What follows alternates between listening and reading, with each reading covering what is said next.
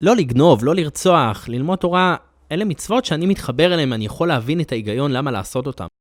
אבל יש מצוות שמה אני אגיד לך, לא, לא תמיד נראות לי הגיוניות. למה שאקיים אותן? ולמה אתה רוצה? למה אני רוצה? רוצה ולמה לא הולכים ביחד. זאת אומרת, רצון זה כי אני רוצה, ולמה זה כי אני מבין. רצון ושכל זה שני עולמות. אנחנו יכולים להבין כל דבר מובן.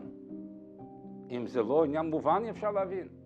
אפשר להבין ריח.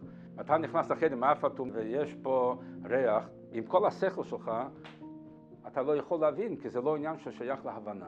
אם אנחנו נבין את המגבלות של ההבנה, נבין שיש דברים שאי אפשר להבין, שזה לא שייך להבנה. רצון לא שייך להבנה. למה לקדוש ברוך הוא אכפת פרט זה או אחרת? בכדי להבין את זה צריכים להיות הקדוש ברוך הוא. הקדוש ברוך הוא לא גדול, הוא אינסופי. המוח הכי גדול בעולם לא יכול לתפוס מציאות אינסופי. אנחנו רק יכולים להבין עד איפה שהמוח שלנו מגיע, אבל זה לא קובע שום דבר. זאת אומרת, אנחנו יכולים להבין מה שאנחנו יכולים להבין. אם אנחנו נבין שמצווה פירושו ציווי וגם פירושו צוותא, שהמטרה זה לחבר בין המצווה והמצווה, נבין שאפילו, או במיוחד כשאין אה, יסוד שכלי, יש קשר יותר עמוק, כי זה קשר בין הרצון והרצון לקיים את הרצון, דווקא במצוות שאין שום יסוד הגיוני ושכלי, מתבטא הקשר העצמי הכי עמוק שיש בין הקדוש ברוך הוא ואנחנו.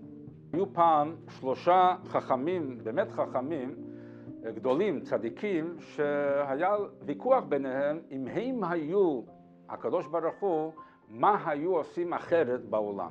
אחד אמר מה שאמר, והשני אמר שאמר. היה שם אדמו"ר הזקן, המייסד של תנועת חב"ד, רבי שניאור זלמן, והוא אמר, אם אני הייתי הקדוש ברוך הוא, הייתי בורא את העולם בדיוק כמו שהוא ברא את העולם. זאת אומרת, מנקודת מבט שלנו, שזאת נקודת מבט מאוד מוגבלת, נראה לנו שיש פה משהו שצריכים לשנות או לתקן. אבל למה? כמו שאמר אריק שרון, כשהוא הגיע לשלטון, ופתאום כל השיטות שלו לפני פתאום נעלמו, מה הוא אמר? מה שרואים מפה לא רואים משם.